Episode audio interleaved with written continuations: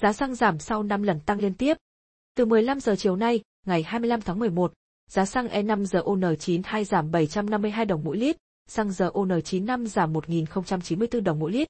Liên Bộ Công Thương, Tài chính vừa phát đi thông báo điều chỉnh giá bán lẻ xăng dầu, bắt đầu từ 15 giờ hôm nay, ngày 25 tháng 11 với xu hướng đồng loạt giảm.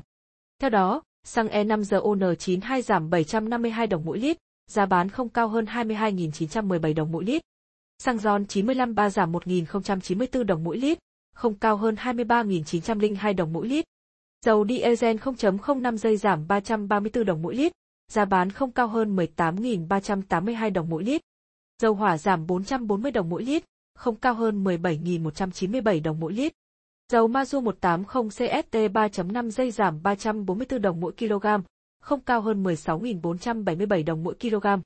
Tại kỳ điều chỉnh lần này, cơ quan điều hành trích lập quỹ bình ổn giá với xăng dầu ON95 là 300 đồng mỗi lít, dầu diesel là 150 đồng mỗi lít, dầu hỏa 300 đồng mỗi lít, dầu Mazu là 500 đồng kg. Cùng với đó, mức chi quỹ bình ổn với xăng E5 RON92 là 300 đồng mỗi lít, không trích lập với mặt hàng này. Trước đó, thị trường xăng dầu trong nước đã trải qua 5 lần tăng liên tiếp, kể từ ngày 10 tháng 9.